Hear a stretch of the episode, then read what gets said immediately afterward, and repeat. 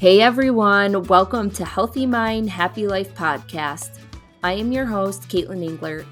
I believe that we can all move through life transitions without losing who we are, but it takes the right support, community, and connection to carry us through. We can heal through sharing experience, strength, and hope. Each week, we will have genuine and real conversations that will inspire you to shift your mindset to live a happier, free life. Hey everyone! If you guys could do me a huge favor and scroll down to the bottom or wherever you listen to podcasts and write a review, hit the stars, but also write a review. It only takes about 30 seconds. It really helps to boost the ratings and exposure of the show.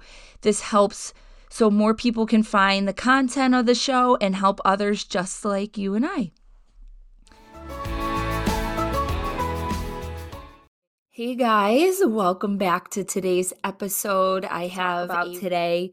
But first, I just wanted to share with you guys that I am taking a short hiatus in the month of July. I actually am doing this not just on the podcast, but seeing clients as well. And this was a really difficult decision for me. I just, uh, because I carry so much responsibility and I put a lot of responsibility on myself that I felt, I, I guess I always feel like I have to provide for people, show up for people. And I do have that responsibility. It's something that I've chosen to take on as a part of serving my purpose in this life. But what I started to realize when I started thinking about just springtime and summertime and how I wanted to utilize that time because a lot of things right now are shifting for me, not just internally, but externally as well. I'm shifting some things around with my kids' schedules and my schedule and things going on at home. And so it started to prompt some thoughts around well, how do you want to utilize your time this summer? Because I feel like I've had no time to myself between homeschooling and the business and having a baby this past year that I'm really just craving time to myself. And if you know anything about me, I've never been like that. I've always been a socialite, a part of every social event that I could attend. And ever since COVID, that has changed for me. I actually desire more alone time versus always wanting to be a part of something. And I'm really I guess that's a blessing for me that came out of COVID if if there was any is being able to accept and be okay with taking time to myself because I'm such an extrovert. So I just started thinking about you know this whole summertime thing and wh- how I want to use my time and I was like, you know what? I'm going to take off the month of July. I had some vacation plans and some per, uh, professional development stuff going on. So I just decided it wasn't worth working, you know, three or four days that month, that I was just going to give myself that time and that space to really just focus on myself, focus on what I choose to. We all have to go to work. We all have responsibilities in life, and we get stuck in these cycles of we have to, we have to, we have to, and we become workaholics and we become full time moms and we put our focus into all of these things that are important. But what we forget is to put that energy into ourselves, to take time for ourselves. And I'm not saying just like a day at the spa, right? What I'm saying is actually carving out real time to put into ourselves. And that's what I decided that I wanted to do for the month of July. So I am taking a pause. So this will be one of the last episodes. I will go right through June and then I'll have all brand new fun content in the month of August. But right now, I decided I'm just going to take a step back. And it's not easy for me. Of course, I feel guilty about it. Of course, I feel bad. And a lot of that is my own ego and my own limiting beliefs of of feeling like I have to or I will lose it all. But what I've been working on is letting go of that and not allowing those fears to control my life and ch- choosing to trust in the process, which is an active choice that I have to make all the time because I easily allow that fear not that I even allow it, but that fear naturally comes forward. So I'm always having to be aware and intentional about fighting it off and not allowing it to dictate my decisions and my choices.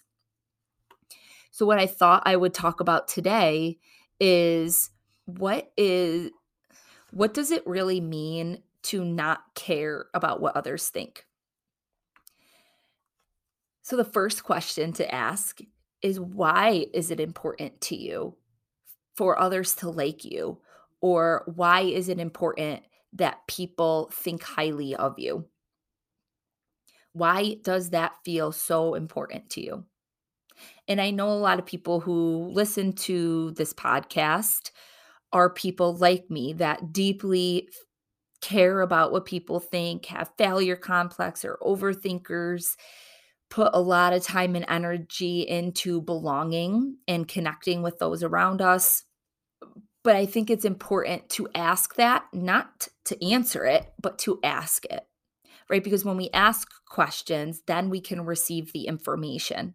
We don't necessarily need to have the answers, and we may find those answers. We may never find those answers. But to ask the question, we're putting it out there. We're putting it out there to the universe to try to understand these parts about ourselves so I guess first things first, you know, I mean, Brene Brown, you know, I'm a big fan of hers. And she, I mean, that's a lot of her content is about connecting and belonging. As humans, we all want to connect and belong. But it's how do we stay connected and feel like we belong while trying to disconnect from how much it controls our lives so if we want others to like us, if we want to feel a part of, and that that feeling will control our decisions and our behaviors. So it's not about trying to move into the space of, oh, I don't care what others think. And by the way, the people who say that actually care the most. Just throwing that out there. We all care. It is innate human desire and behavior to connect and to be- want to belong, right? You we have to have some level of that to fit into society. I mean this this fear of rejection comes from our ancestors, right? And wanting to belong. You didn't want I mean, our ancestors, you wanted to belong in your tribe and in your community. You don't want to be shunned away from your community and be on your own and completely isolated, right? So we do things to fit in, to belong. But somewhere along that line or along the road, it crosses the line where now we're allowing it to dictate who we are, what we are, what we're becoming which is not who we actually are. So it's trying to find that balance of speaking our truth and being who we are while trying to still maintain our place in society, if that makes sense. I know that's a lot of information. And how do we even achieve that, right?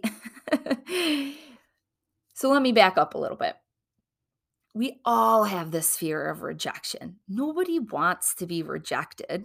I don't really hear anyone walking around saying, Yeah, I love being rejected. I love when I don't belong. I love when people kick me out of their friend group. I love when people don't invite me to things.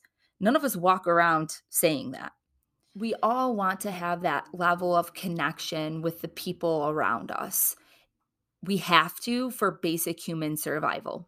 There are just some of us that step over this line where we allow that feeling of wanting to belong so badly to control our behavior, our choices, our decisions.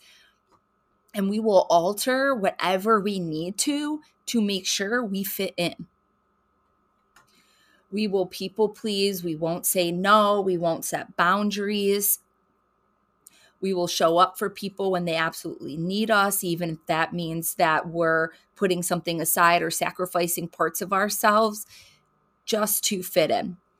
If you have a fear of rejection, then you probably have a need that wasn't met as a kid, or you experienced something in life that told you you weren't good enough whether that was in school, most likely high school, um, whether that was in school or at home, there was some kind of need that wasn't being met. And so, this fear of rejection and desiring to just be a part of magnified. So, what starts to happen is you start to form these limited beliefs about yourself. And these limiting beliefs vary from person to person depending on what your story is. But what how I like to think of limiting beliefs is kind of like those stackable nesting dolls where they start really small like as an infant we're born believe it or not people say we're born with a clean slate but we're really not we're born with something and that first year is so crucial to attachment. So, depending on what that was for you or what that looked like, which none of us obviously know, um, but depending on what that attachment was like in the first year, that will impact what that limiting belief is or the belief that you have about yourself. So, it starts really small in infancy. And if you've ever seen those nesting stackable dolls, they get bigger and that's a good demonstration of us as we grow older. So it starts as one belief but it starts to change as you become an adult and our environment and different things influence how that that limiting belief might change or how much we want to belong and how we view ourselves let me back up for a second. The definition of a limiting belief for those of you who might not really understand what that is or not really familiar with that concept, a limiting belief is a thought or a state of mind that you think is the absolute truth. So it is your truth. And this belief will stop you from doing certain things. And, and they're not necessarily always about yourself they can be also how the world works, different ideas, and, and how you interact with people. So you may say things that sound, I, I don't know, I like to think of it like this. They almost sound, I'm putting it in air quotes, insecure. So the things that you might say might be like, I've never had luck with that. Or I could I could never do that. I'm not that strong. I hear that one a lot when uh, I tell people to come to workshops or try pole dancing. I can never do that. I'm not that strong. The other ones might be I don't know if I can do that. I might mess that up or I could never look like that. My body's just not meant to do that. There's certain things that we start to really believe and we limit what we can do.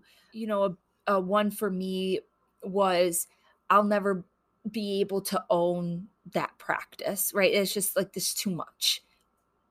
But here I am owning a practice, right? I had to really work through a lot of those limitations that I thought and how I viewed the situation. Just wanted to pop in for a friendly reminder that I released my new guided journal called Unshakable Confidence. This ebook walks you through journaling prompts and information that help to give you insight into those inner parts of you. It consists of five sections that will allow you to identify things about yourself, build self awareness around those things, break down what's standing between you and confidence, and how to trust the process especially when life feels like it's falling apart. The best part is it's only $5. So you can't go wrong with making this investment into yourself. especially if you aren't sure if you're ready to commit to therapy or try a coaching program, or maybe you're purchasing it and to go along with the program that you are currently doing. If you're interested in this offering, you can find this at www.elevateyourlifecoachingschool.com under products. You can just click in the show notes below on the website and find it there. Thanks, guys. Sometimes these limiting beliefs come from judgments that we hear other people say, and then we make them our own limiting beliefs. So, our environment is a major influence on how we internalize things. And these limiting beliefs, yes, they're ours, but we most likely borrowed them or took them from something we saw in our environment or an experience that we had as a child. And because we care about what others think, then we're going to put a lot of extra energy and weight into what we're doing. Okay, how do these two things match up together? Well, they are close cousins, right? Because we will alter and change who we are and limit ourselves from what we're able to do out of fear of being rejected. So I'm not going to try that dance class because I'm not strong enough, right? But really, it's it's this fear of rejection. What if I fall? What if I look stupid? What if someone judges me? What if they don't like how I move? What if I'm not good in the class? All these fears that we have. And if someone sees us that way, someone judges us, someone sees us as not good enough or not strong enough, then I'm not going to be a part of that group. So I'm not going to even try. So that's one way that they're connected. The another way that they're connected is we will limit our self-growth and in what we do by you know setting boundaries saying no, people pleasing, we will limit ourselves out of fear of someone not liking us. Or if we say no too much to someone, then they won't invite us anymore to the dinner or to the party or to the events. So I'm not going to say no because then they won't invite me anymore or they're going to have fun without me. And I don't want to miss out on that experience. So I'm going to cancel plans over here to go be a part of this, or I'm going to alter my schedule, move things around because I'm worried about missing out on this thing. And if I miss out, then I might not be a part of that group anymore. So, because we're not feeling confident in ourselves and we're feeling insecure and we're worried about that, those are the things, the limiting beliefs that will control what we're doing.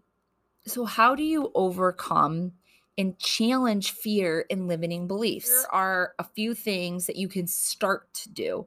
It's not going to be perfect because just like those nesting dolls, they start small and get big. It takes time to put them all back in, right? Or to not even put them back in, but to break them apart and really look at each one.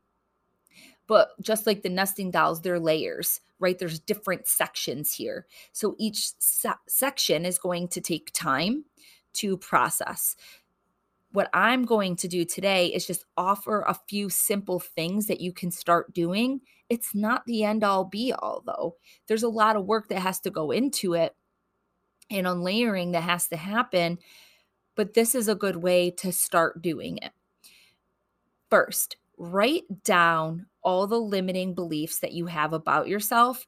Or if you're not sure what those are, write down the negative things that you say to yourself. I'm a failure. I'm not good enough. I'm not a good parent. I'm fat. I'm ugly. I'm whatever. All the negative things that you might say to yourself in the day to day basis. I'm, I'm sure you can do that. And we're all pretty aware of the negative things that we say about ourselves. It's usually right there in the front. The second thing is reflect on what is holding you back or standing in your way. So, if you wanted to, for example, start your own business, but your limiting belief is, well, I'm, I don't know anything about business. So that's just not for me.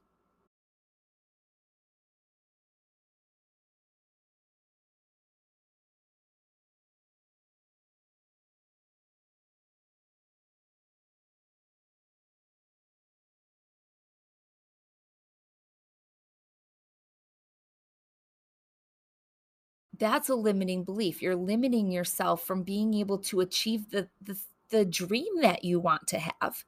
And listen, owning a business is not for everyone. Sometimes people are just made to work for other people, and that's completely fine.